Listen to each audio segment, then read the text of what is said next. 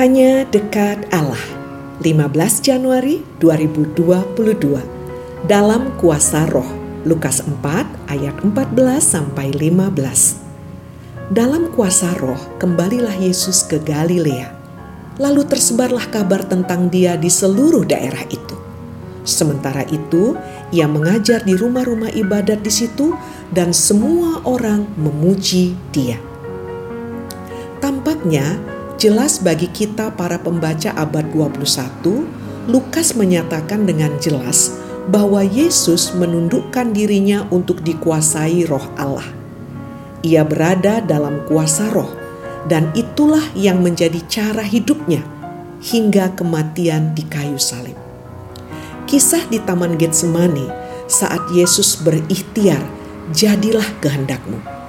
Menandaskan bahwa anak Allah tidak bersikap semaunya, tetapi taat kepada Bapaknya.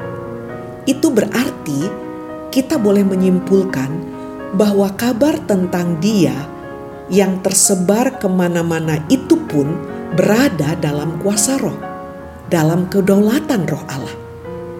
Dan bisa dipastikan bahwa sang guru baru dari Nazaret itu tidak memasang iklan. Namun, yaitu tadi kabar tentang dirinya tersebar di seluruh daerah Galilea.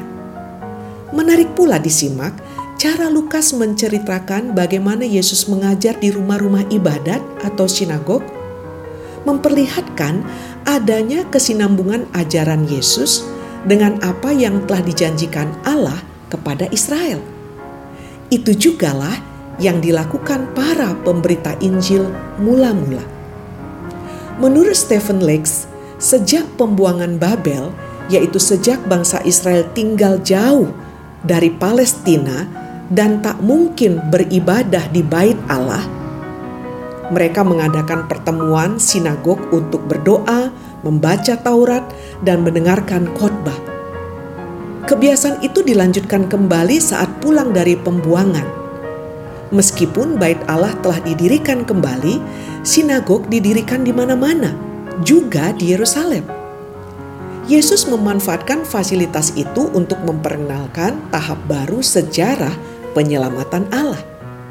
Dan kita dapat percaya bahwa strategi pelayanan dan pengajaran macam begini pun merupakan buah dari kuasa roh. Salam semangat dari kami literatur perkantas nasional, sahabat Anda bertumbuh.